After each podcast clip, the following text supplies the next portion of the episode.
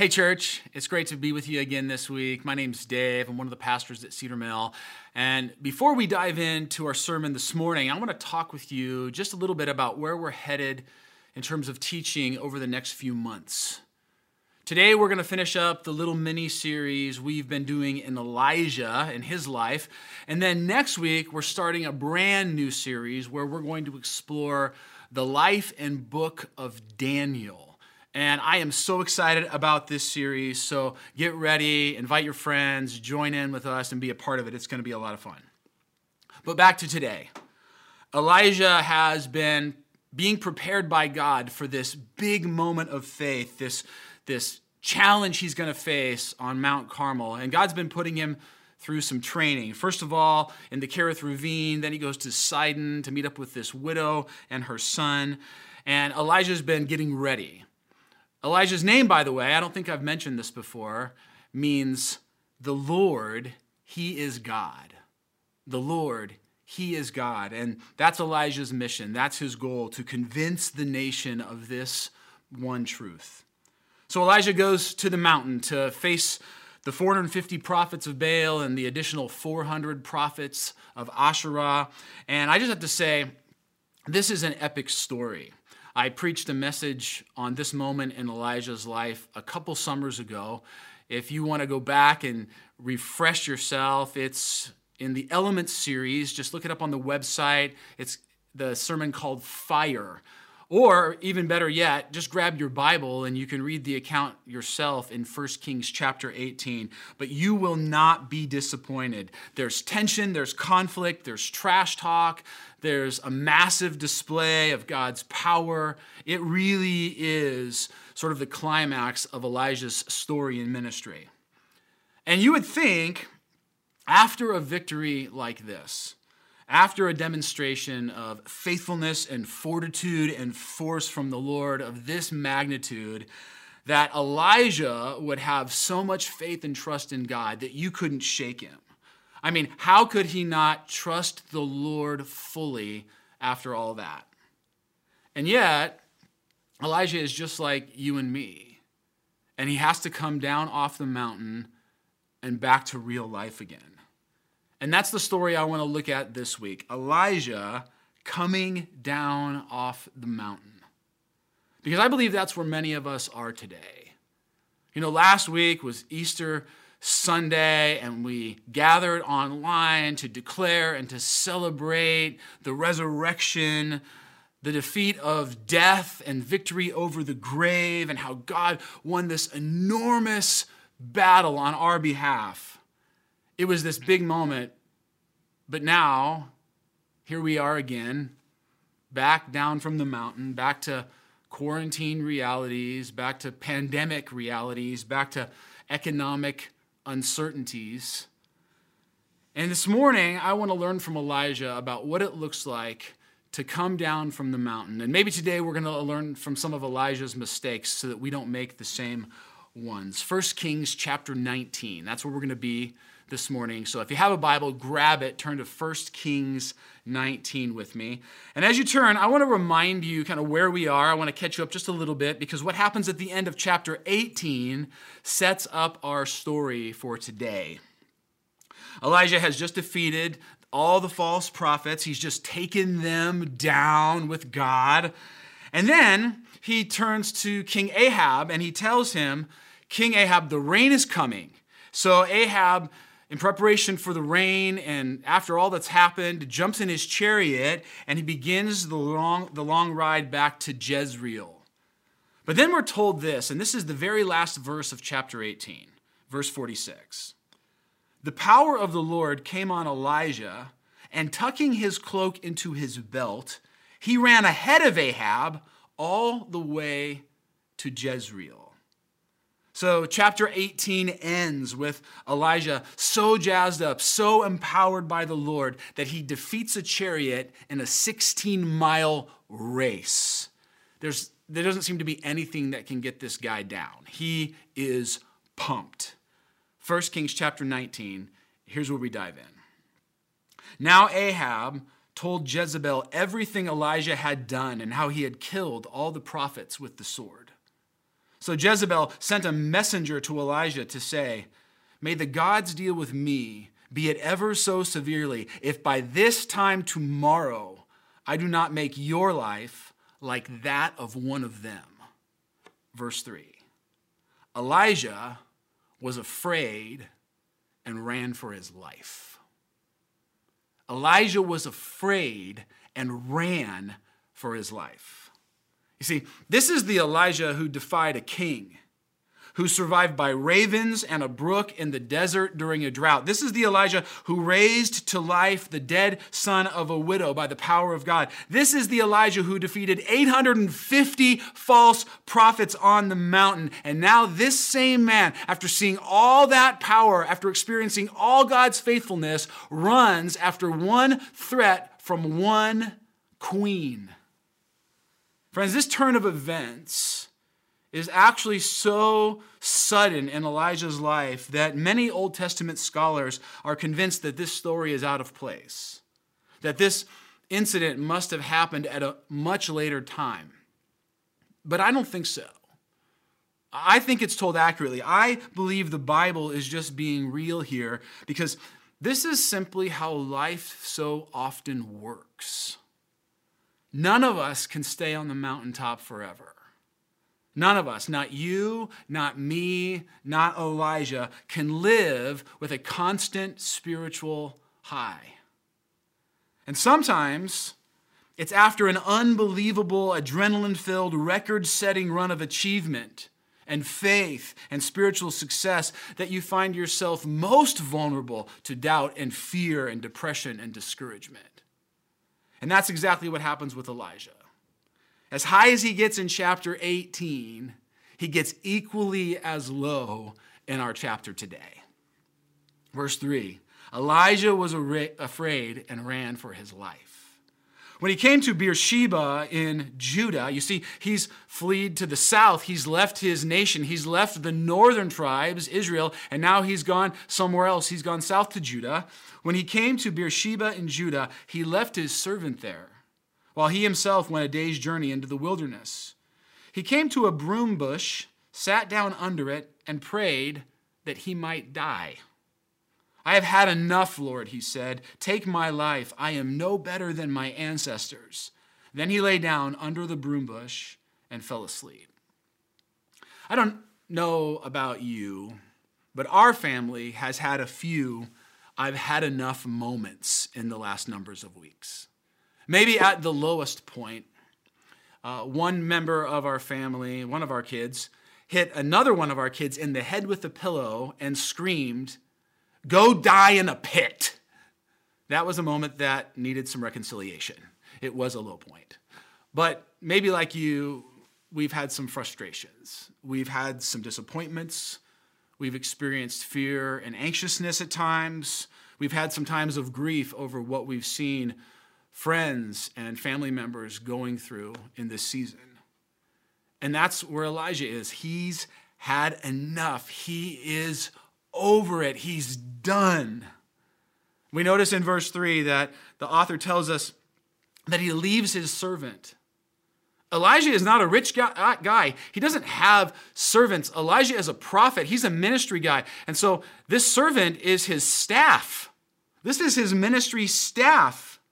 He's dismissing him, and what he's essentially saying is, "I'm done, I'm through. I quit the ministry. I'm out."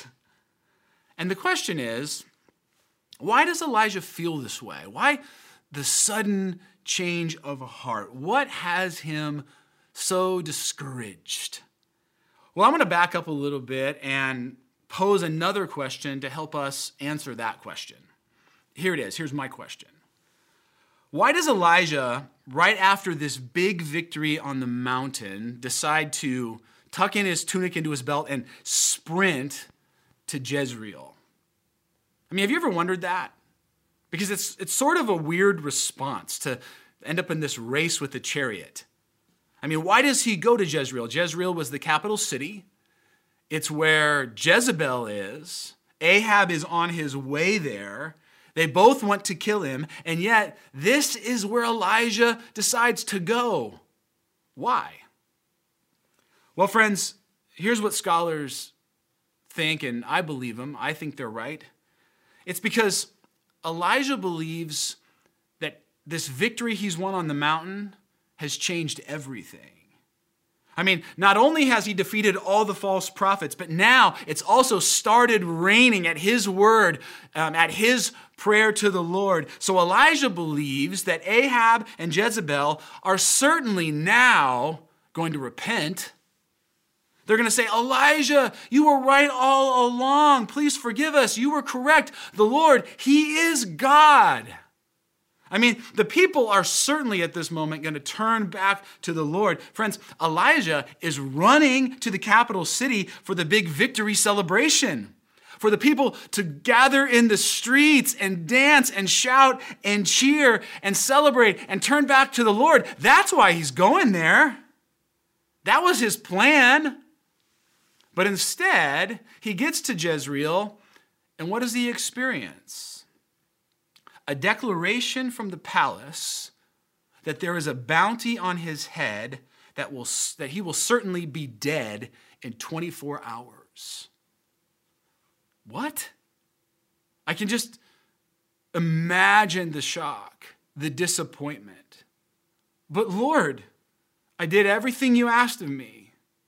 Things went exactly how you said they would go. I trained and prepared and trusted you. I stepped out in faith, and I thought and believed. I was certain that you were going to use this moment, this huge victory, to turn this nation back to you. Friends, let me ask you, have you ever asked God for something and had him not come through? Have you ever believed or hoped or expected him to do something in your life only to have him do the opposite? Have you ever asked him for something or believed for something and then found that God seemed silent? If you've ever felt this way, then you understand how Elijah feels now. This, this past week, our family gathered together for family movie night. We've been having a few of those in these last days. And uh, on this particular evening, we decided to watch a movie called I Still Believe. And it's the story of a famous Christian musician named Jeremy Camp. Maybe you've heard of him. Maybe you've heard some of his songs. And in this movie, they follow Jeremy's life, his early life, and it's really focused on some suffering and some struggles, some intense struggles that Jeremy and his new wife face together. And I recommend the movie if you want to sit around and just cry a lot together. That's what will happen. Um, but in this movie, maybe one of the most, most pointed points, uh, Jeremy has to figure out how to reconcile what he wanted from God and what he believed God was going to do with what God actually does do. And that can be a real hard thing. That can be a challenge. And in our story today, it actually leads Elijah to a crisis of faith. And he runs away and he quits his ministry and he says, God, I want to die. And then check out how God deals with him. I, I love our Lord. This is beautiful. Verse five. All at once, an angel touched him and said, get up and eat. He looked around, and there by his head was some bread baked over hot coals and a jar of water. He ate and drank and then lay down again. I remember some years ago, after what was one of the most intense times of trusting God and seeing him work in my life, I came down off that mountain and actually ended up in a fairly intense depression. It was a really, really challenging season. And I remember going to a counselor friend of mine and talking with her, and as I poured out my heart and tried to explain what I was going through, the very first thing that she said to me after she listened was, I want you to go and get a physical. You see, before she just jumped to assuming that this was all an emotional issue or a spiritual issue, she said, let's just make sure that things are right physically.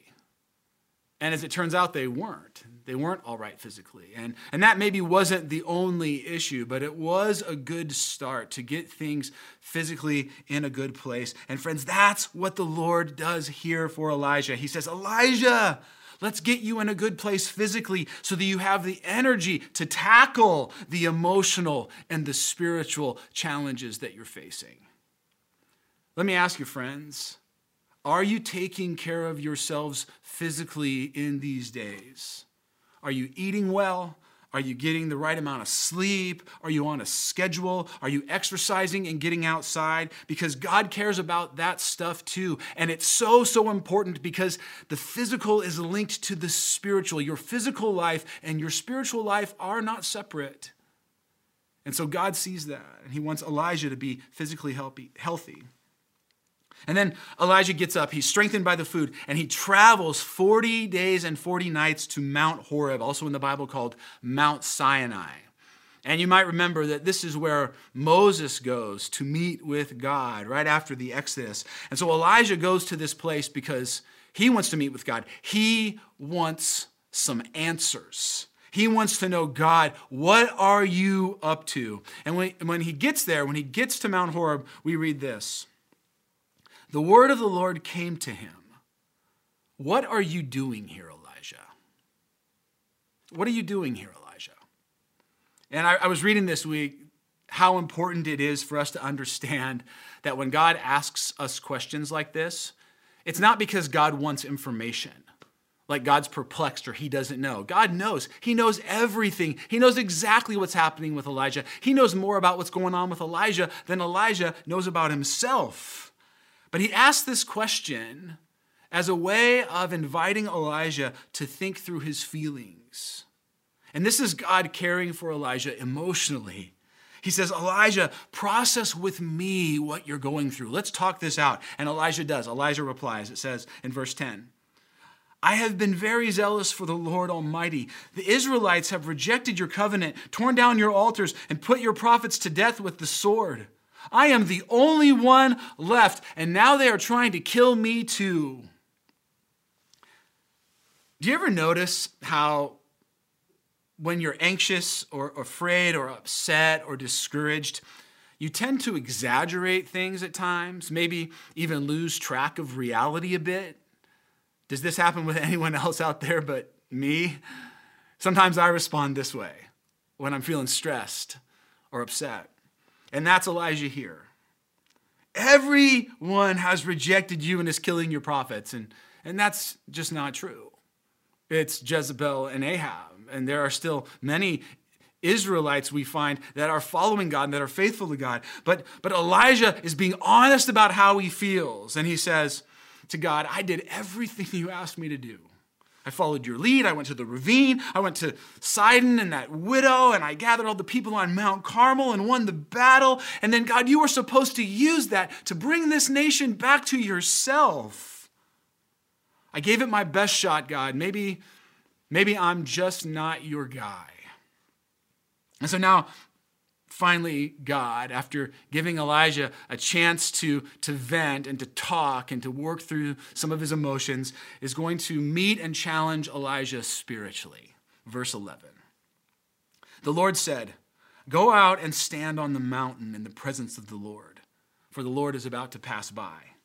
Then a great and powerful wind tore the mountains apart and shattered the rocks before the Lord. But the Lord was not in the wind. After the wind, there was an earthquake, but the Lord was not in the earthquake. After the earthquake came a fire, but the Lord was not in the fire. And after the fire came a gentle whisper. When Elijah heard it, he pulled his cloak over his face and went out and stood at the mouth of the cave. Friends, do, do you see what's happening here? God is teaching Elijah and you and me a very important spiritual lesson, one that we all must learn on the other side of the mountain. God tells Elijah, I'm going to reveal myself to you. I'm going to show myself to you. And then comes this powerful wind, and Elijah's thinking, this must be God. It isn't. And then comes the earthquake. This must be God. It isn't. And then comes the fire, and Elijah's thinking, yeah, God has shown up in a burning bush in, in the form of fire on a mountain before. This must be him this time. And it's not. And then this gentle whisper comes. And we're never told that this is the Lord, but what we are told is that Elijah pulls his cloak over his face. In other words, When the Lord shows up, his glory is so brilliant and so majestic and so holy that we cannot look at him. And so this is the scripture's way of saying, and yes, yes, God was in that gentle whisper. And sometimes when we talk about this passage, the message is, you know, this is our God. He shows up in quiet, subtle ways, not in loud, brazen ways. And that might be true, but I don't think it's the specific message here. What I believe God specifically is teaching Elijah and you and me in this moment is that he often shows up in unpredictable ways, in ways that we can't expect, in ways that we aren't often looking for. In other words, here's what God is saying to Elijah. You don't always know how I'm going to show up. You can't always predict what my plan is, Elijah. You're depressed because you thought you knew my plan and that it failed, but maybe I'm doing something that you haven't seen and can't even imagine. Maybe, Elijah, the problem is you're trying to fit me into your plan, but instead, I want you to fit into mine. Friends, I, I believe we often do this with God, especially in times of struggle and disappointment. God, why didn't you do what you were supposed to do? In other words, why didn't your will align with my will? In her book, Through Gates of Splendor, the famous Christian author Elizabeth Elliot says this. I love this quote. God is God, and if he is God, then there is no place safe except in his will. And that will will always be immeasurably, unspeakably, infinitely beyond any of your largest notions about what he's up to. Paul says it this way in Ephesians chapter three. He says, now to him who is able, he's talking about God, now to him who is able to do immeasurably more than all we ask or imagine, according to his power that is at work within us. To him be glory in the church and in Christ Jesus throughout all generations forever and ever. Amen. You see, what Paul is saying there and what God is showing Elijah is that just because things don't go the way we want or expect or hope for, that doesn't mean that God is not at work. That doesn't mean that he's abandoned his plan or that he's failed. No. God has bigger plans, plans that we don't expect and that we can't predict. And at the end of this chapter, God comes back to Elijah and he gives him another chance. Another thing I love about our Lord. And God says this to Elijah, Elijah, there's still work to do. My plan is still moving forward, and I'm still accomplishing my will for this people, for this nation. So here's what I need from you, to go and play your part, even when you don't understand, and even when you can't fully see what I'm up to. And friends, maybe that's God's message for us today.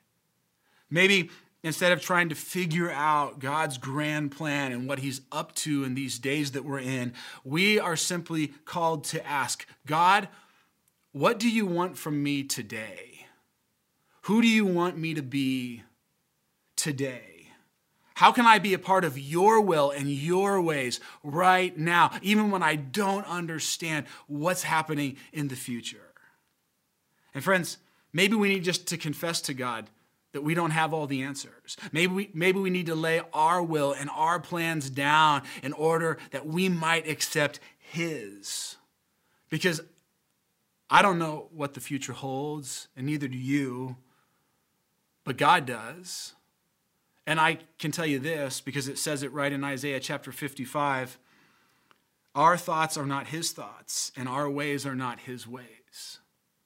Because if there's one thing about God that we do know, it's this. He uses the unpredictable to accomplish the powerful.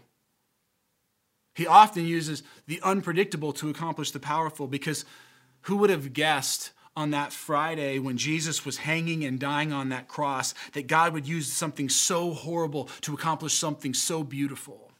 That he would take sorrow and turn it into joy, that he would use despair to create hope, that he would take death and use it to offer everlasting life to you and me. And so, friends, let me say this to you as we close today. I don't know what God is doing in these days, but I do know this, he's doing something. He's at work and he has a plan. I know that he's accomplishing his good, pleasing, and perfect will in this world and in my life and in yours. And I know this, it's immeasurably more than all we can ask or imagine. So you just when you so you just walk one day at a time. One day at a time with your Lord. Sometimes you'll see what he's up to. Sometimes he'll give you a glimpse. Sometimes he won't. Sometimes you'll get it right. Sometimes you'll get it wrong. But never forget this. His plans are bigger than your plans, but his plans are to work things together for his glory and your good in the end, and you can count on that. So let's pray, church, and let's get about following our God one day at a time. Let's pray. Father, thank you so much for your sovereignty, for your majesty, for your goodness, and for your power. Thank you that you are not small enough, Lord, to fit into our little finite minds and plans. Thank you, Lord, that our plans are, are, are too small for you, that they're not creative enough for you, that they're not good enough for you, that they're not majestic enough for you, Lord. Help us to lay down control. Help us to lay down this idea that we know how things should be. And help us as your people to trust you and to follow you and to walk with you one step at a time. That's our prayer, Lord. That's our prayer together as your church and as your bride and as your kids. We love you, Lord Jesus, and we trust you, and we pray it in your name. Amen. God bless you, friends.